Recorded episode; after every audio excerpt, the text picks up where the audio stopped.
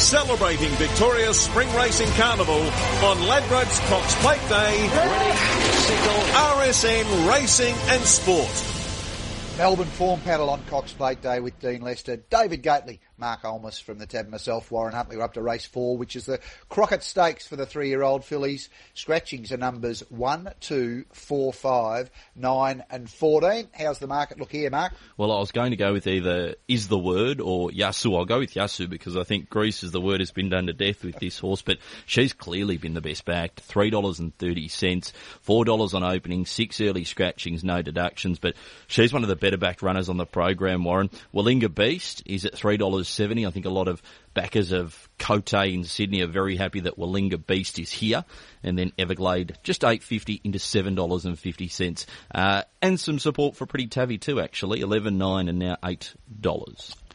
Dino, Dave Eustace outlined that we could be on weather watch with Greece if the track deteriorates much further. But assuming she's in the field, how do you think they'll run along here? Assuming she's in the field, it'll be busy anyway, but she'll be right there. She's got good speed. Everglade was ridden with real conviction on debut, like really wanting gun to the front, and we're at the Valley again. She might be ridden in a similar vein, but you've got pretty much speed right across the draw, so I think it'll be quite a busy race. I'm just hoping Greece can absorb that pressure and show that the talent that I think she is. That was an easy maiden win, and she was obviously very highly spoken about going into the Golden Slipper series, but didn't get the ground to suit as a 2-year-old, so she might get to show it as a 3-year-old, maybe starting today with a stakes win. Everglade, I thought her maiden win was quite good here, and I like that she's been around the Valley. Willinga Beast, well, she's never seen a dry track, so the rain certainly welcomed by her. She's had a series of hard racing, but she's going well. I think Star Tide's quite a handy filly, and Philip Stokes usually bobs up in this race each year with a tidy filly, and Star Tide won well last start. 12, 10, 3 and 13. Your thoughts, Gator? Yeah, look, I'm with Greece, assuming she stays there. Obviously had excuses on debut, and then just the softest of maiden wins, full to Loving Gabby, as we know. I think Birdie's Galore is the best value runner in the race. 2 wins, really good, then beat All Bar Heath Heaven. That horse has been semi-competitive with the elite 3-year-old males this spring. First trial looked super. And, yeah, best roughie, I think. Willinga Beast held on well in the T race, but the 1400 just tests her. Back to 1200, Roman Consul. She was good against the males, making a run away from that inside row where you had to be. And Everglade raced away on debut, as Dan mentioned. Thrashed a horse called New York Hurricane. Now, interestingly, that horse was a similar margin off Wee Nessie at Bendigo prior to that. So you can certainly tie that in to some extent. 12, 8, 3 and 10. 12, 8, 3 and 10 from Gator. 12, 10, 3 and 13 from Dean Lester. I'm also with number 12, Greece. She looks highly promising. 12, out of 3, Willinga Beast, who's competitive and effective on the wet ground.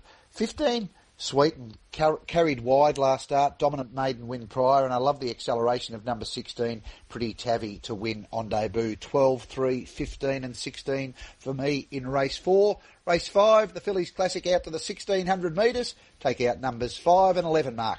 Yeah, quite significantly so too, Warren, with Hell Hath No Fury coming out this morning. 19 cents in the dollar for win bet, 16 cents place bets. We're left with Do It La, just makes her tighten up right into $2.60 now. Climbing Star, I did notice yesterday, beat a horse, Calico Jack, who came out and won quite nicely yesterday. There were a few specs for Climbing Star right after that win, and did firm up, is now $5.50 with the benefit of the inside draw. Bonheur at $7.50, $8 we're left with for Starian with the blinkers on for the first time. Gator, how are you seeing this race?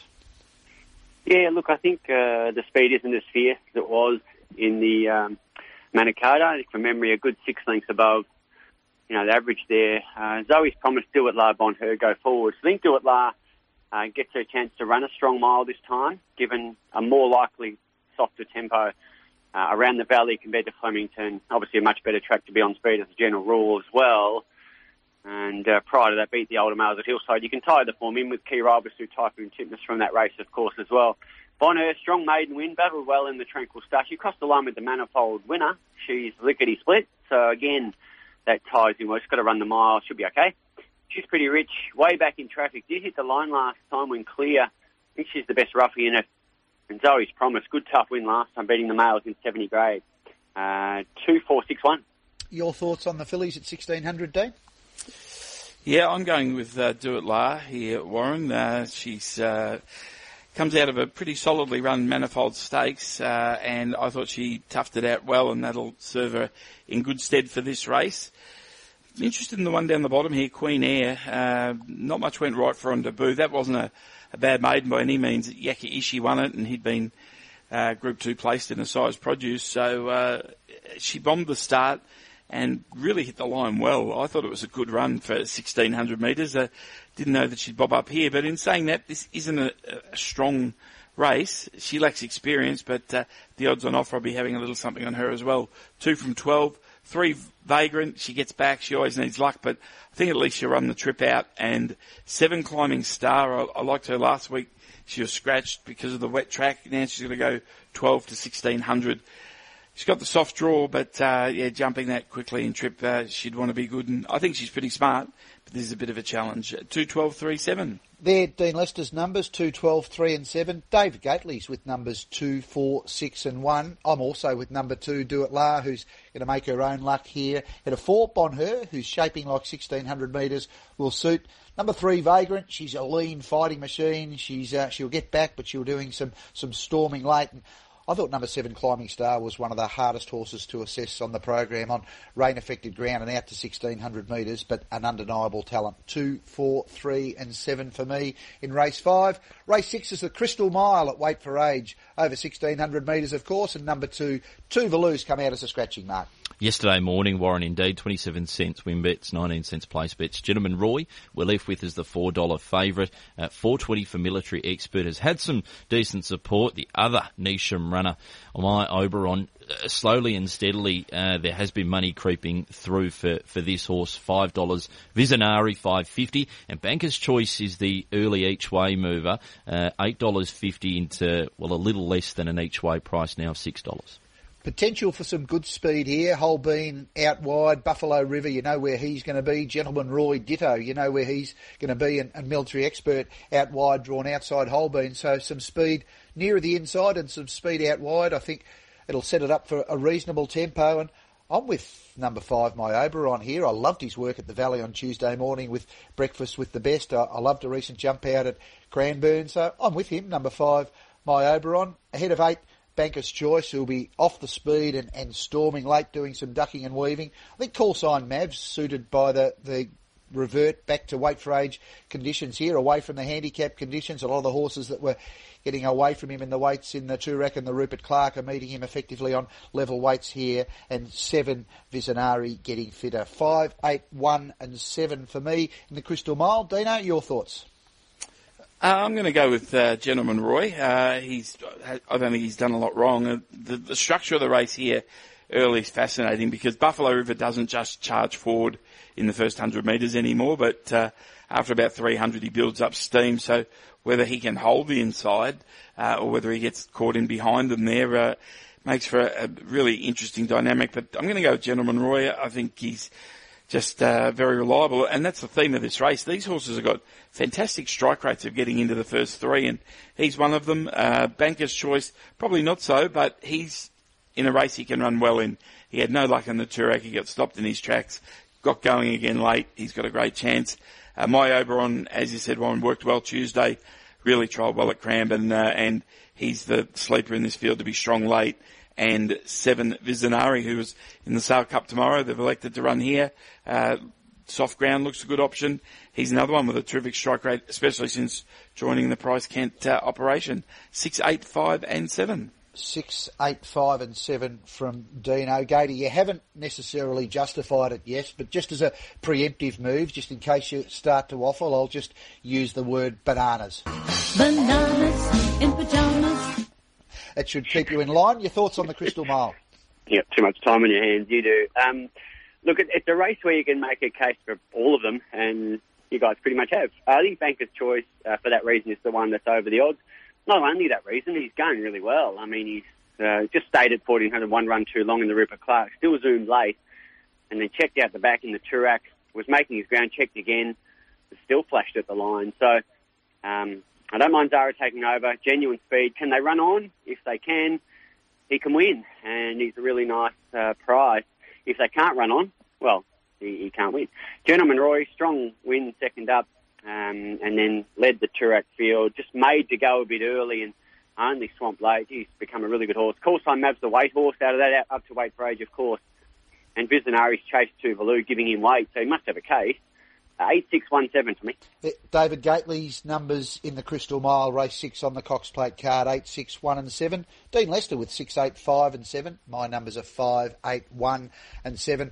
Race 7's the Drummond Golf Vars for the 3-year-olds over the 2040, number 11, Hereditary, who went around at Cranbourne yesterday's the only scratching mark. Seems to be probably one of the better betting races on the program this race, Warren. Going back to Monday when we had all-in markets, it was all about Barclay Square and Virtuous Circle.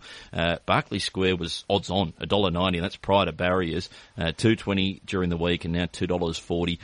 Pericles, gee, it would have been a difficult decision to geld this fellow. He's spin 480, 440, just slightly out now to $5. Virtuous Circle again, so he's gone right out the door to $6.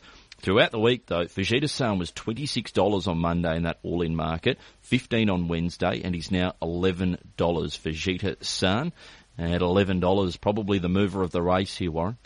Dino, your thoughts here? Warren, it's a good little pipe opener for the derby next week. We've got some major players here with Barclay Square and Virtuous Circle. Fujita San's finally drawn a good gate, and even, I don't think it'll be his day today, but a horse like Skiffios running on late, and maybe an Oaks contender and Jenny Jerome, so it's a good race, but I'm going with Barclay Square. I thought his Guineas run was terrific. He's just always looked as though this would suit him, and I think he's a great chance. Virtuous Circle's got that experience around the valley, which is important. James McDonald sticks with him, and now getting out to a longer trip. And I'll be putting Fujita San in for third in the early quaddy now. He was, I thought, okay in the Guineas, but all preparation he's drawn a bit messy. I think he's come up with a good draw here, and he can run well. He too's got valley experience, and I've put in 8, Berendino, who rode the fence at Flemington, ran quite well, but looks as though he can stay, might be next best. 1, 2, 4 and 8. 1, 2, 4 and 8 from Dino. Your thoughts on the Vars, Gator? Look, I think Pericles is going to make a really nice horse, whether or not it's here, 1,400 to 2,000. Third career start, it's not easy to do. Got a fair idea. Cummings Day will know what they're doing, though, so I'm going to back that in. Tough debut win.